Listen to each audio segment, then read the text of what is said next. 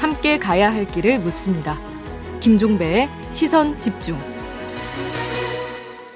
네, 3월 소비자 물가 상승률이 4%대를 기록했습니다. 물가가 4%대 상승률을 보인 것은 2011년 12월의 4.2% 이후 10년 3개월 만인데요.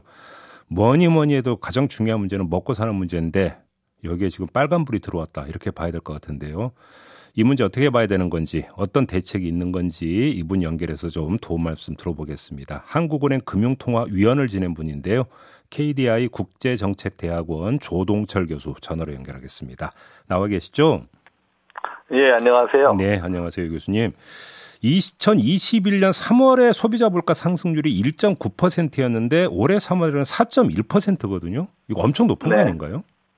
어, 많이 높은 거죠. 예, 지금 방금 말씀하신 것처럼 예. 10여 년 만에 처음이니까 예. 뭐 상당히 높은 거라고 볼 수 있겠고 음. 그다음에 한국은행에서 목표로 하는 물가 상승률이 2%니까 네. 그 그거의 두 배가 넘어갔다는 거는 상당히 높은 거죠. 그러니까요. 근데 이게 지금 금방 그렇다고 뭐 물가가 다시 잡힐 여지도 안 보이는 것 같은데 어떻게 전망하세요, 교수님?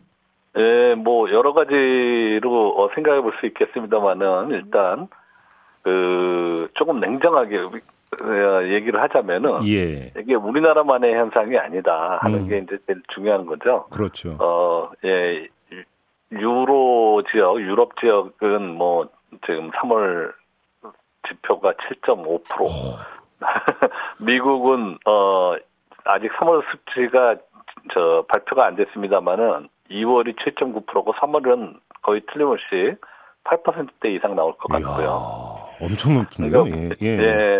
우리가 저 10여 년 만에 처음이라 그러지만 미국 같으면은 뭐 40년 만에 처음 이렇게 높은 예. 어, 수치가 나오고 있는 거니까 음. 어 우리가 틀림없이 높은 수치입니다만은 예. 절대적인 수준에서는 예. 상대적으로는 뭐 조금은 덜 높은 수치다 이렇게 얘기할 수도 있겠죠. 어, 그러니까 비율로 따지면 절반이네요. 유럽이나 미국에 비해서는 상승률이. 그런 그렇죠. 예, 어. 예. 근데 아무튼 지금 물가 상승이 지금 세계적 현상이라는 말씀이시잖아요. 예, 예, 예, 굉장히 어려운 상황입니다. 그러면 그 주된 요인이 뭐라고 봐야 되는 겁니까? 제가 저 다른 나라 얘기를 잠시 드렸던 이유는 예. 예, 전 세계적인 어 그런 요인들이 팽배해 있기 때문에 음. 우리 만 뭐를 해가지고 할 수 있는 게 약간 한계가 있는 부분이 많다 아, 예, 예. 하는 말씀을 좀 드리는 거고요. 예. 어, 뭐 여러 얘기들을 많이 들으셨겠지만 음. 뭐 유가라든지 국제 원재재 가격, 뭐저 저 식료품 가격 이런 것들이 어, 우리 내부에서만 뭐 어떻게 할 수 있는 일들은 아니지 않습니까? 그렇죠. 그런 부분들 때문에 일단 올라가는 게 많이 있고, 물론 예. 우리 내부에서도 어, 어느 정도의 요인이 어, 저 발생하고 있기 때문에 그런 부분들에 대해서는 예. 국내에서도 예. 대응이 필요하겠죠. 그러니까 지금 교수님 말씀은 해외 요인이 있고 국내 요인이 있는데 네. 해외 요인 같은 우리가 뭐 어떻게 뭐 정책 수단을 동원한다고 될 수 있는 문제가 이제 아닌 거고. 네.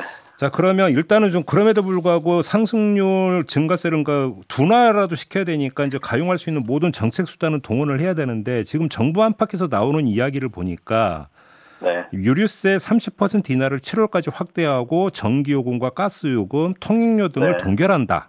이런 방안이 네. 지금 이야기되고 있다는데 이게 어느 정도로까지 좀 영향을 미칠 수 있다고 뭔가 진단을 하세요? 어, 뭐, 저, 솔직히 말씀드리면, 예. 대세를 어떻게 하기는 힘들죠. 음. 예, 예, 그렇지만, 뭐, 정부 입장에서, 그, 할 수 있는 일을 하, 겠다 하는 네. 의지를 어, 표현하는 정도다 이렇게 네. 볼수 있겠고요. 음. 뭐 그와 같은 대책만으로 음. 어이 인플레이션 문제를 어 상당히 오랜 기간 어 잡고 있기는 어려 어려운 거죠. 그러니까 말 그대로 지금 이 대책은 틀어 막는 거잖아요. 그렇죠. 예, 오래 가기는 힘들죠. 예. 그러니까 이게 또 언젠가는 그럼 또 올려줘야 된다는 이야기 되니까 나중에 가면 또 한꺼번에 올리면 또 문제가 발생할 수 있는 거 아닙니까? 뭐 그럴 수도 있죠. 그렇기 때문에 이제 음. 가장 중요한 게뭐 예. 인플레이션에 대응하는 첫 번째 대응은 음. 어, 어느 나라에서나 통화 당국을 쳐다봅니다. 결국은 예. 금리 정책이라고 네. 봐야 되는 겁니까? 네, 예, 그게 가장 중요할 거고 그 다음에 어, 재정 정책이 어, 음. 같이 필요하고요. 아, 금리와 재정. 지금 그 말씀하시니까 네. 좀 하나하나 좀 여쭤볼게요. 그러면 금리를 올려야 된다라는 이야기가 물론 그러니까 나오는 건 저도 알고 있는데요. 그러면 또 다른 여파가 그러니까 미치는 거 아니겠습니까? 그 문제가? 자, 제가 어, 네. 조금 더 냉정하게 다시 네. 한번 얘기를 하자면은 예. 모든 대책에는 음. 항상 비용이 들어갑니다. 그렇죠. 음. 예, 그래서 인플레이션 대책을 한다면은 음. 그, 그 지금 말씀하신 것처럼 예.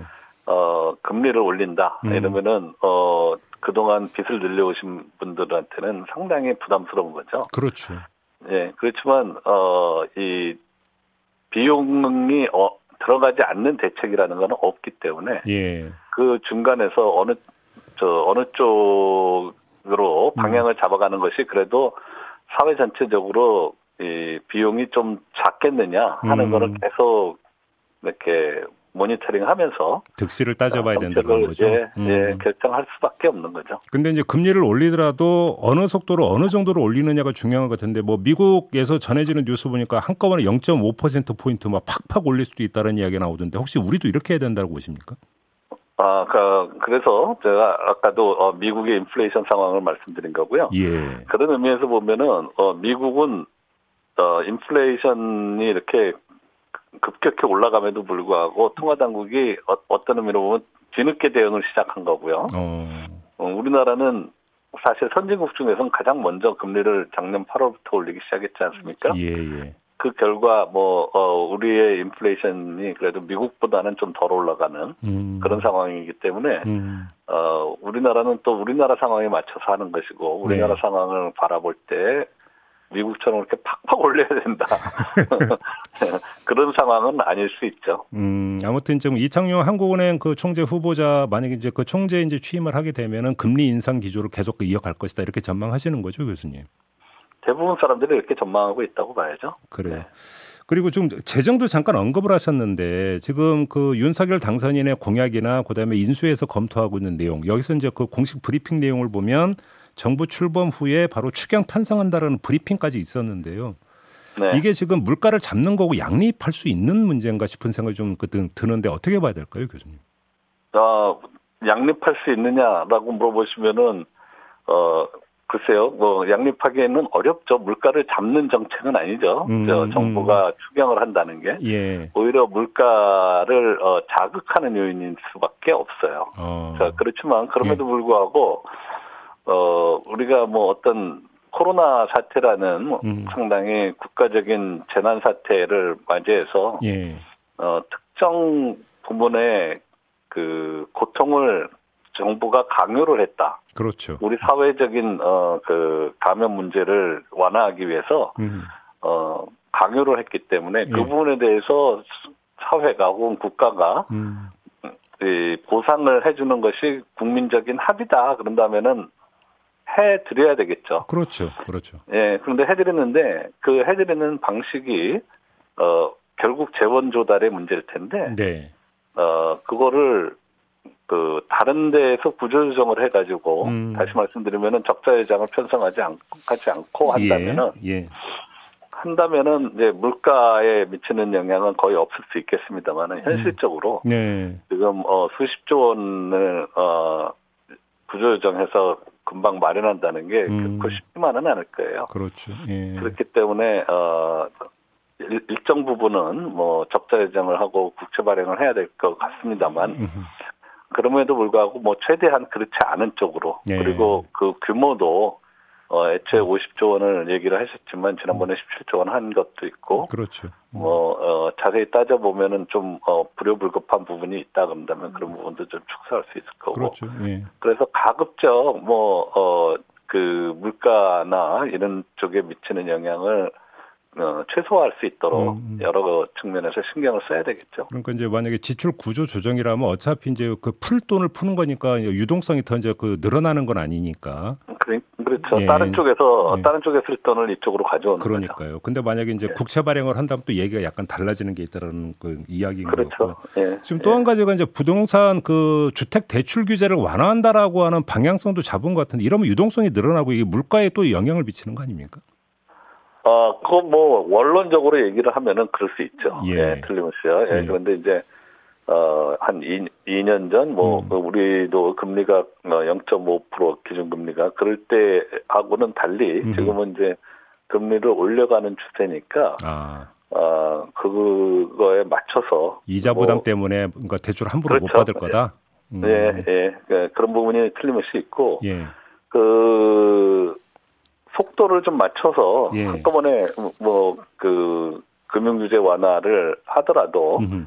어, 속도를 좀, 어, 다른 금리 정책이라든지 재정 정책이라든지 하는 거하고 맞춰가지고 네. 잘 조절할 필요는 있을 것 같습니다. 지금 뭐 교수님의 말씀을 듣다 보니까 결국은 역시 핵심 중의 핵심은 금리다 이렇게 좀 정리가 되는 것 같는데요. 네, 그, 그렇죠. 저 예를 들어서 수십 년 전에 이미 밀턴 예. 프리드만이라는 분이 예.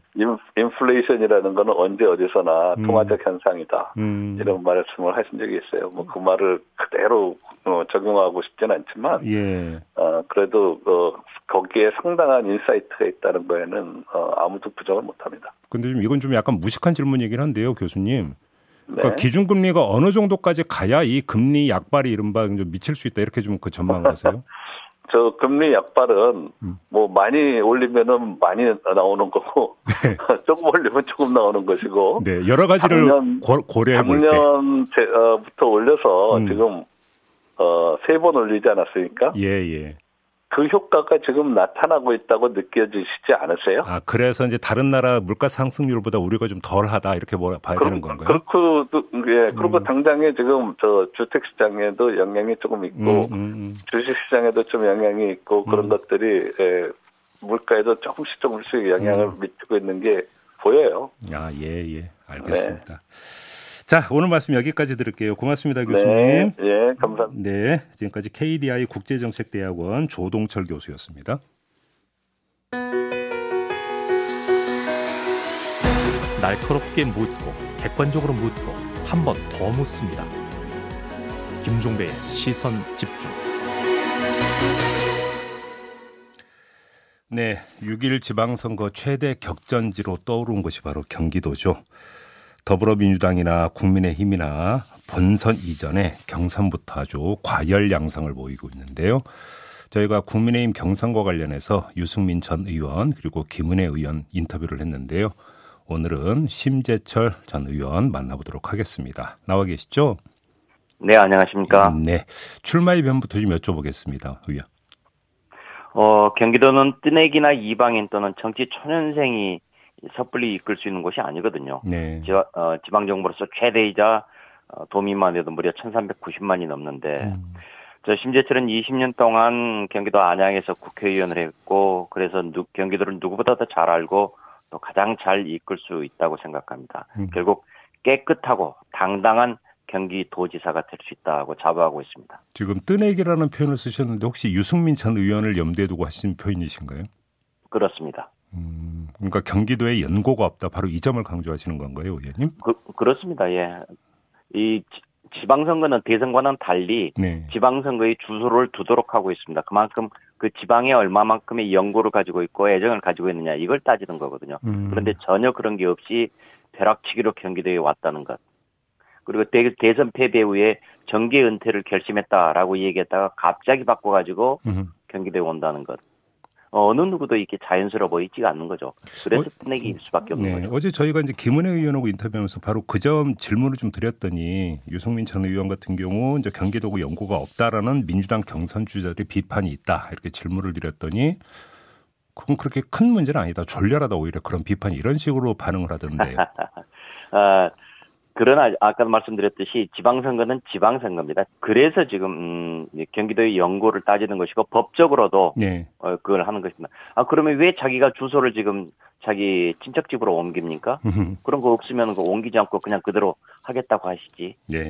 결국은 이게 누구를 위해서 정치를 하는 것이냐, 음. 자기 자신의 입지와 권력만을 위해서 하는 것이냐, 아니면은 도민을 위해서 하는 것이냐 이런 음. 것들을 결국은 도민들이 냉정하게 평가하시는 거죠. 그럼 의원님 그 유승민 전 의원이 연구도 없는 경기도지사에 왜 도전한다고 생각하세요?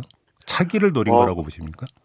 아마 그럴 가능성이 있다고 봅니다. 네. 지난번에 또 대선에 도전할 것이냐라고 얘기하니까 아 그건 지금 얘기할 수 없다. 우선 경기도에 한번 내보겠다라는 이런 말씀을 하시거든요. 예.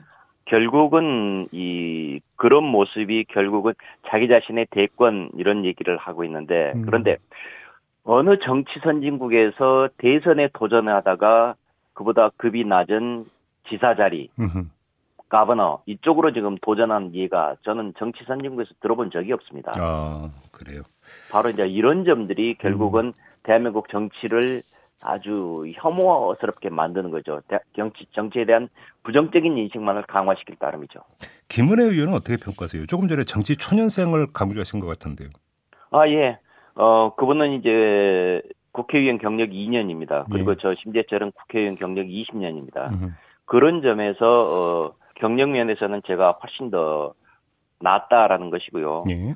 어, 그리고 이제 뭐, 김은혜 의원 같은 경우 이제 윤심 이렇게 얘기 나오는데, 저는 뭐 윤심이니 또 뭐 명심이니 이런 게 별로 중요하지가 않습니다. 정치가 발전하려면은 권력자와 친소 관계로 평가받는 게 아니라 음. 사람들의 실력, 협치 능력, 소통 능력 이런 걸로 지금 제대로 평가봐야 돼야만이 대한민국 정치가 발전하기 때문에 네. 어, 그렇게 별로 뭐 중요한 요소가 아니라고 생각합니다. 그 점도 어제 김은혜 의원한테 질문을 드렸더니 보통 네. 이제 광역 단체장 선거는 다선 의원들이 도전하는데 이제 초선 아니시냐 이렇게 질문을 드렸더니 대통령 당선인도 정계 입문한 지 8개월밖에 안 됐다. 이 점을 강조하시던데요. 그건 이제 저희들이 후보가 없었기 때문이죠. 어허. 당 내에 후보가 빈약했기 때문에 음. 외부에서 어 그렇게 좋은 분이 이제 등장해서 해성같이 등장해서 했던 것이지 음. 지금 같은 경우는 이미 당 내에서도 지금 뭐 충분한 자원들이 있고 예. 그리고 그런 점에서 지금 서로 경쟁을 하고 있고 하니까 예. 지금 어, 경쟁 결과를 보면 아시겠죠. 뭐 아무튼 김은혜 의원 출마를 두고는 그 윤심 논란이 끊이지 않는데 의원님은 어떻게 파악하고 계세요? 어 저는 윤심이 있는지 없는지 뭐 그거는 지금 확인을 할 수가 없는 것이죠. 예. 그러나 어, 아까도 말씀드렸듯이 권력자하고 내가 가깝다. 바로 이런 점 때문에 지금 어, 내가 실력자이고 전다라는 음. 것은 별로 그렇게 좋은 모습은 아닙니다. 음. 이 경기도가 물론 발전하기 위해서는 중앙정부하고도 어, 협치가 분명히 필요하긴 필요합니다. 그러나 어, 대통령 당선인 윤석열 당선인 스스로가 지금 음. 우리 당에 당적을 두고 계신 분 아닙니까? 예. 그렇기 때문에 예. 그 대통령하고 소통하는 데는 아무런 문제가 없습니다. 음. 그리고 뭐 개인적으로도 저도 지금 대통령 당선을 위한 경선 때부터 경기도에 선대위원장을 했었고요. 예, 예. 뭐 이러기 때문에 뭐 중앙정부와 소통하는 데는 전혀 문제가 없고 오히려 제가 더 중앙정부 고위 관료들을 많이 만났고 접촉을 했기 때문에. 그런 만난 사람에 대한 요령 같은 것은 제가 오히려 더 있다고 볼 수가 있죠. 근데 예를 들어서 이제 그 김학용 의원 같은 경우는 김은혜 의원을 돕겠다고 이렇게 밝혔던데요. 예. 이제 아무래도 이제 그 대통령과 대통령 당선인과의 친소 관계에 따라서 쏠림 현상이 발생할 수도 있지 않느냐. 언론은 좀 이 점을 좀 그 주목하고 있는 것 같은데 의원님은 그렇게 생각 안 하시는 겁니까? 아마 뭐 그런 현상이 일부 있을 수 있는 있겠죠. 네. 그러나 그것은 개인의 선택인데 음. 그 개인의 선택 가지고 잘했느니 못했느니 그걸 제가 얘기할 수는 없는 것이죠. 알겠습니다. 그러면 네. 정치가 역시 정치는 명분이고 음. 한 길을 올바르게 똑바로 가는 것이 필요하다. 음. 이 시류에 따라서 움직이는 모습은 싹 그렇게 아름다워 아름다운 모습이 아니다라는 음. 것입니다. 그러면 의원님께서 이제 그 스스로 진단하시기에 의원님의 최대의 경쟁력은 어디에 있다고 평가 생각을 하세요? 예, 아무래도 경기도에 오래 거주했던 27년을 지금 거주하고 있는데 그만큼 경기도를 잘 알고 있다. 음. 뭐 이런 것들이 지금 제가 가장 큰 경쟁력이라고 볼 거 있고요. 예, 그다음에 예. 저 개인으로서는 이 예전에 20, 30년 전에 교통사고를 당해서 3급 지체장이 됐는데 네네. 그런 뭐 중증 장애를 가지고 있으면서도 결코 좌절하지 않고 오뚜기처럼 일어서서 음. 지역구에서 무려 다섯 번이나 국회의원을 했던 그런 경력. 바로 음. 이런 것들이 저는 노약자랄지 장애인들 좌절에 빠졌던 사람들한테는 희망을 줄수 음. 있다. 라고 생각합니다. 바로 그 점이 제 경쟁력이라고 장점이라고 생각합니다. 그러면 의원님께서 보시기에 그러면 이재명 표 경기 도정 있지 않습니까? 거기서 예. 가장 핵심적인 문제가 뭐였다고 보세요?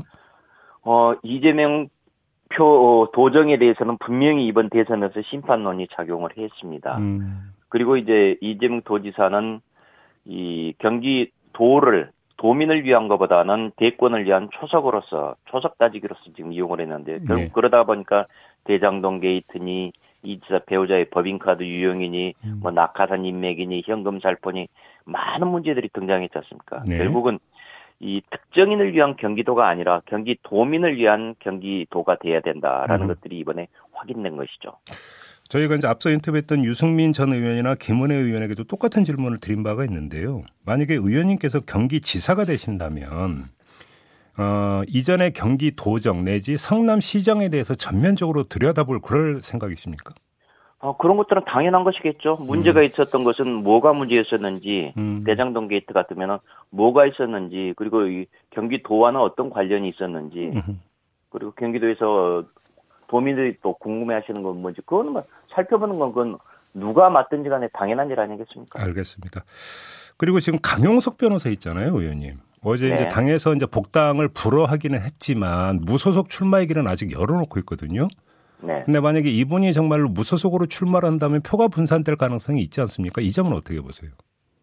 그럴세요. 지금 뭐 아직 그분은 지금 뭐 불어된 이런 상황이라서 네. 뭐 그것까지는 지금 생각해 보지는 않았습니다. 음, 그래요. 일단 뭐 등장하면은 뭐 그때 생각을 해도 늦지 않을 거라 생각합니다. 음, 이 질문을 드렸던 맥락 중에 하나는 지난 대선에서 이제 경기도 같은 경우는 이재명 후보가 윤석열 후보보다 한 5% 포인트 앞선 것으로 나오지 않았습니까?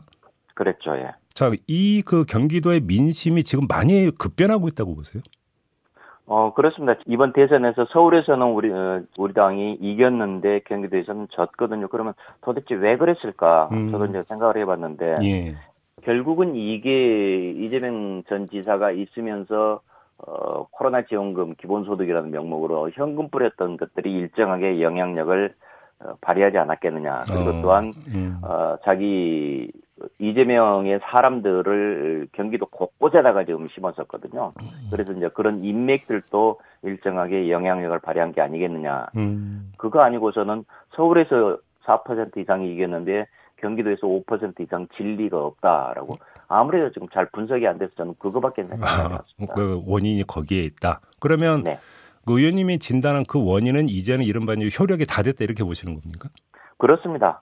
대선에서는 대선대로 됐지만 지방선거는 내 지역을 어떻게 발전시킬 것이냐. 음. 바로 이제 이 점이 포인트입니다. 네네. 그러기 때문에 뭐 그리고 이미 지난 국회의원 선거에서도 처음에는 돈이 통했지만 그다음에 돈이 안 통했거든요. 네. 이런 것도 지금 결국은 현금 뿌리는 반짝하는 것은 한 번 효과밖에 없을 것이다라는 거고 음, 음. 그런 점에서 이번에도 결국은 지방선거인 만큼 지방에 대한 접근을 어떤 식으로 구체적으로 하느냐 정책의 측면이 훨씬 더 큰 영향력을 발휘할 것이다라고 이렇게 보고 있습니다. 알겠습니다. 자 오늘 말씀 여기까지 들을게요. 고맙습니다. 네 감사합니다. 네 지금까지 심재철 전 국민의힘 의원이었습니다. 시선 집중 2부 마무리하고 8시 3부로 이어가겠습니다. 잠시만요.